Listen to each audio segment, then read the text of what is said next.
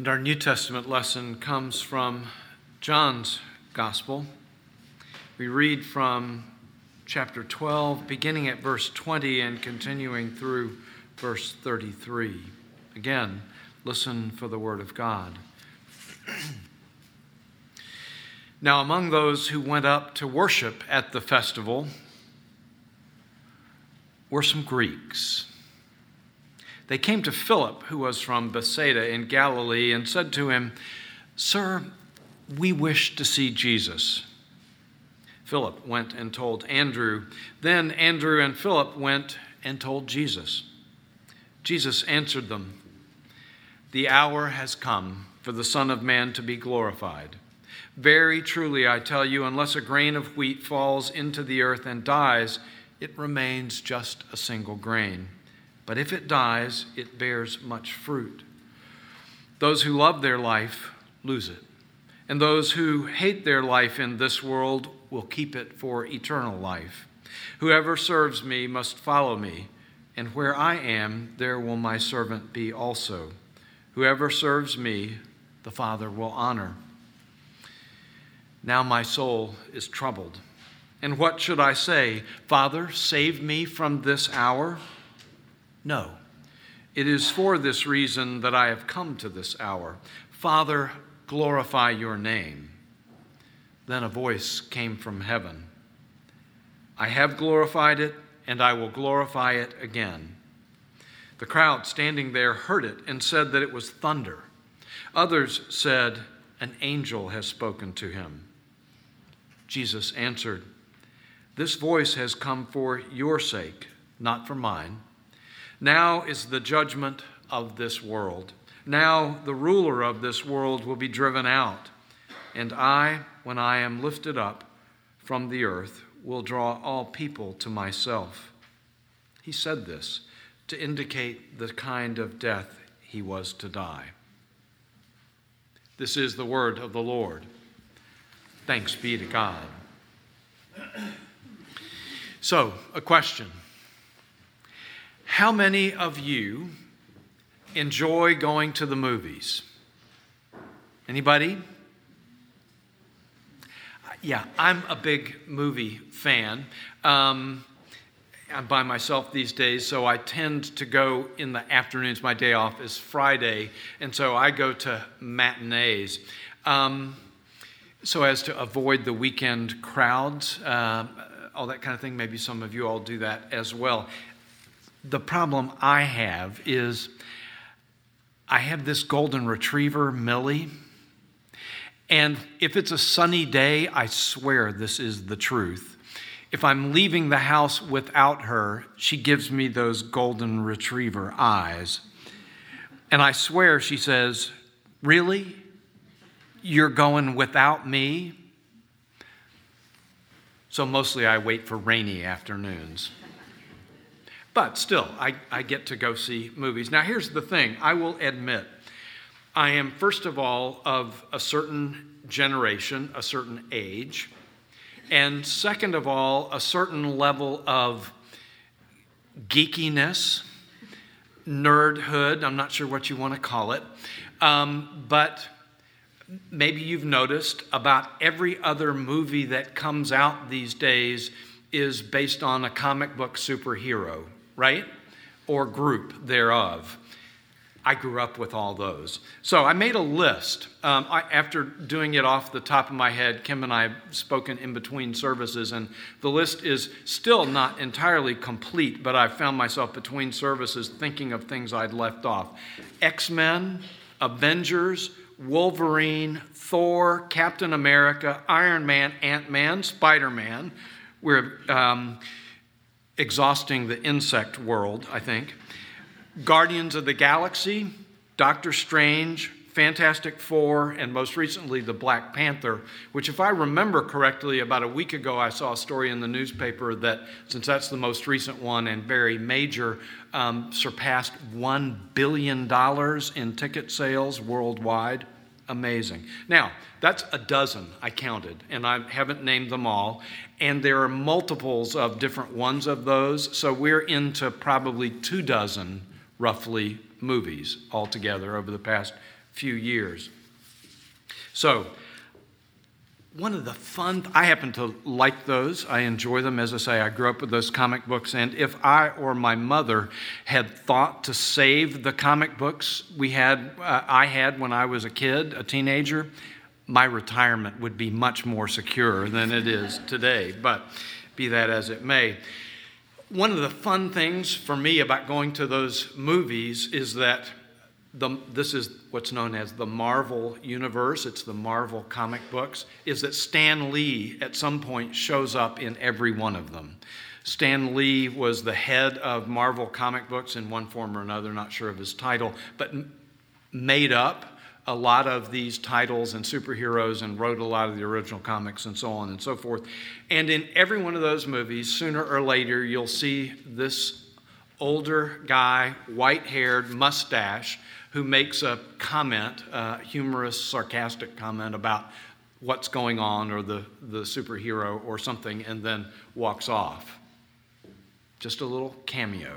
This is in a, a rich tradition of such things among movie makers. Some of you all will have seen Alfred Hitchcock's or remember Alfred Hitchcock's movies, right?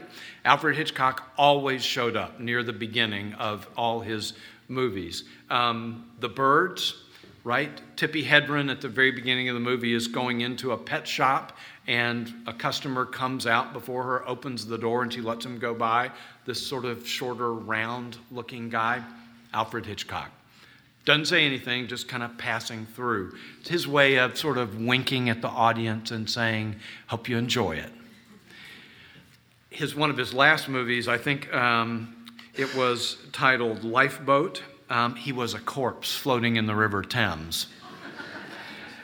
he had a sense of humor about these things. Uh, that's the way it is, these cameos. In part, we get it because that's the way our lives are.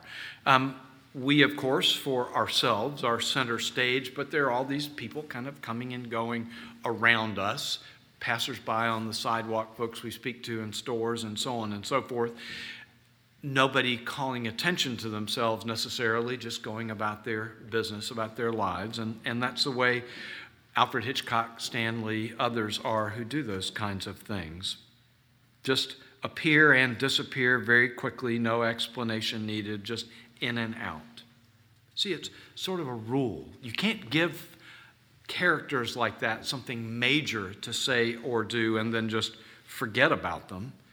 It's, it just doesn't happen. It isn't done. If you tried it, the audience or the reader, if it's a book, would spend the rest of the time, their time wondering, well, whatever happened with that character who raised that question? But if John, the gospel writer, I'm through with the movies for this morning, um, if John knew that rule, had ever learned it, he forgot it in our passage for today. Because here he has these Greeks come on stage in the gospel and start this whole new section of his book by asking Philip, Sir, we would see Jesus. We'd like to see Jesus. And that's the last we hear of them ever again.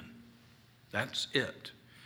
John simply never mentions them again. Philip goes off and gets Andrew, and together they go to Jesus.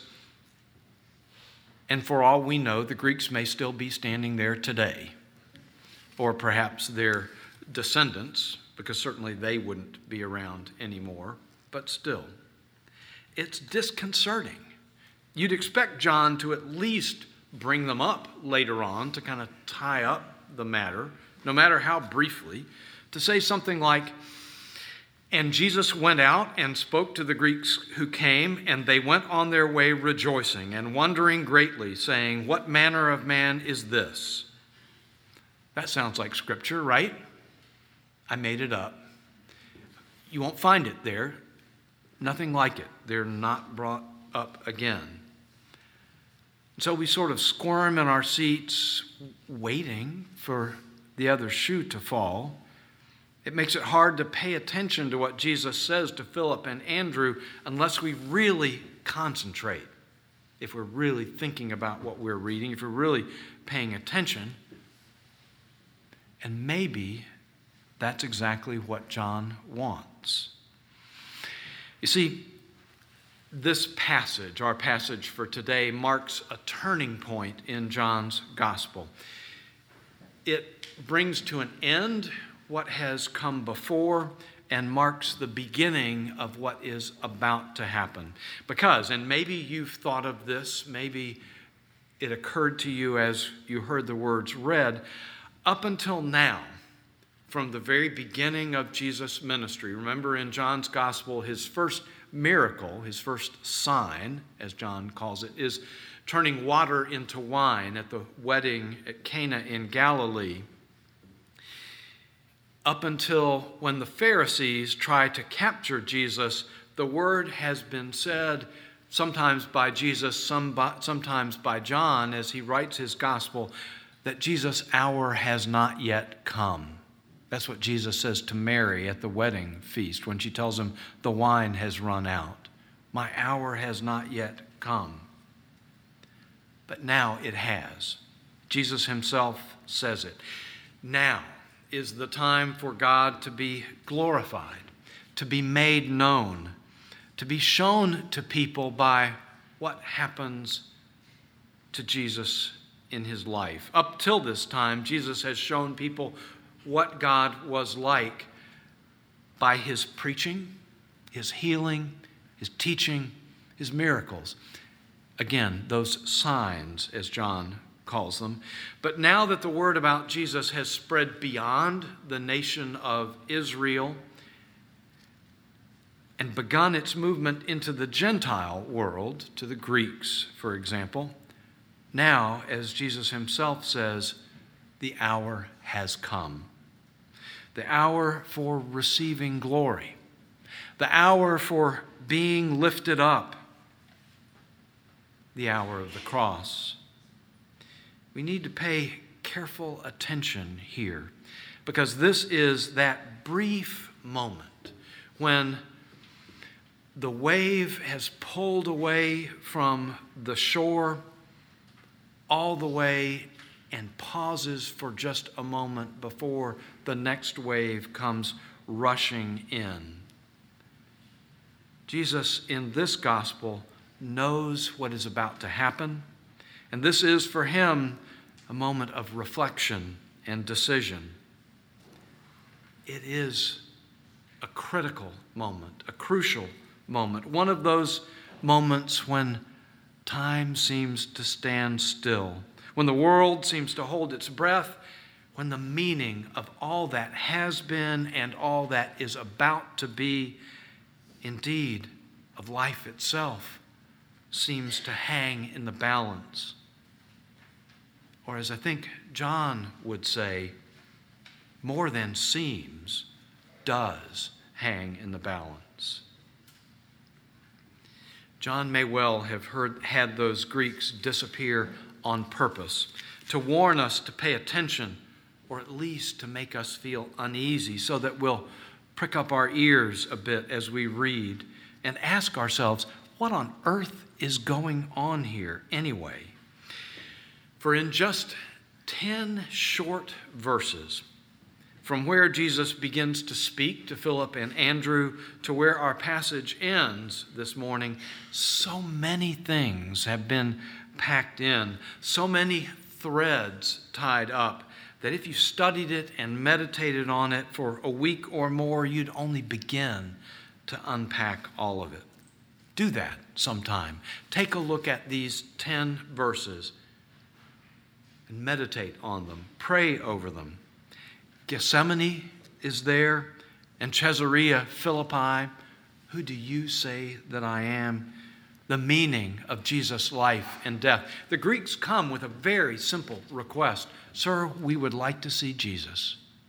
And Jesus gives this incredibly dense and rich and layered answer. Even Jesus' conversation with Pilate about authority and power and who really has it is here. Jesus speaks about his death and about discipleship, and by the way, gives an answer to those Greeks. Jesus says that he came in order that we might see God and know what God is like, that God's name might be glorified, as the voice from heaven says, or as Jeremiah put it, so that we all might know God from the least to the greatest, so that we all might be a part of God's new covenant. And Jesus must die so that we might know more of what God is like, so that his name will be glorified, so that we might know how his love for us is so strong that it will stop at nothing, not even death, not even a cross, but go right on, so that we might know that for God, no price is too high to pay to bring the world, as John says, as Jesus says in John, the cosmos, back to God. And this is how we know it. Because Jesus died, we all, even those of us outside Israel, we all know the height and depth and breadth of God's love for us. And because Jesus died, we have God's law of love written on our hearts, as God promised Jeremiah. We know that we should consider others as highly as we consider ourselves. We don't always do it, but that's not the surprise, really. What's surprising is that we know it at all, and that sometimes, perhaps occasionally in big moments of sudden inspiration, or more often, probably in small everyday things, sometimes we actually do it. We give up a little of our own time to volunteer to do a service project for others whom we might not even know. We put aside a purchase we want to make for ourselves in order to give to a cause, to this church, or to some other ministry to which we feel called in whatever small and perhaps secret ways we despise in this way our own worldly life and love someone else more. That's what's surprising. And if we aren't always able to do that, as none of us are always, well, that's what forgiveness is for. As God promised Jeremiah, I will forgive their sins and I will no longer remember their wrongdoing. And by the way, that's Jesus' answer to the Greeks as well. Whenever you would seek to do that, you will see me, he says. My servant will be with me where I am. Would you like to see Jesus? This is what he says Whoever wants to serve me must follow me, so that my servant will be with me where I am. Whenever you seek to do this, you will see me. Well, also, about those Greeks.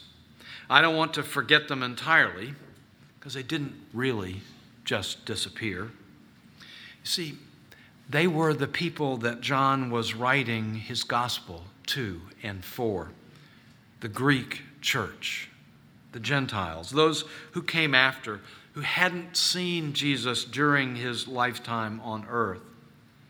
Perhaps John had even been asked the same question or had heard a similar statement, something like, Wouldn't it be nice if we could be with Jesus today, just for a little while? Or something like, Having faith would be so much easier if only we could see Jesus. To which John replies, you have seen him. You have seen him. So it's not so much that the Greeks disappeared exactly, they just couldn't stick around. They had to get back to their own time and place to read the gospel John was writing for them. And they had to be here to come to church today. And I bet you didn't even know that was us John was talking about. In the name of the Father, and of the Son, and of the Holy Spirit. Amen.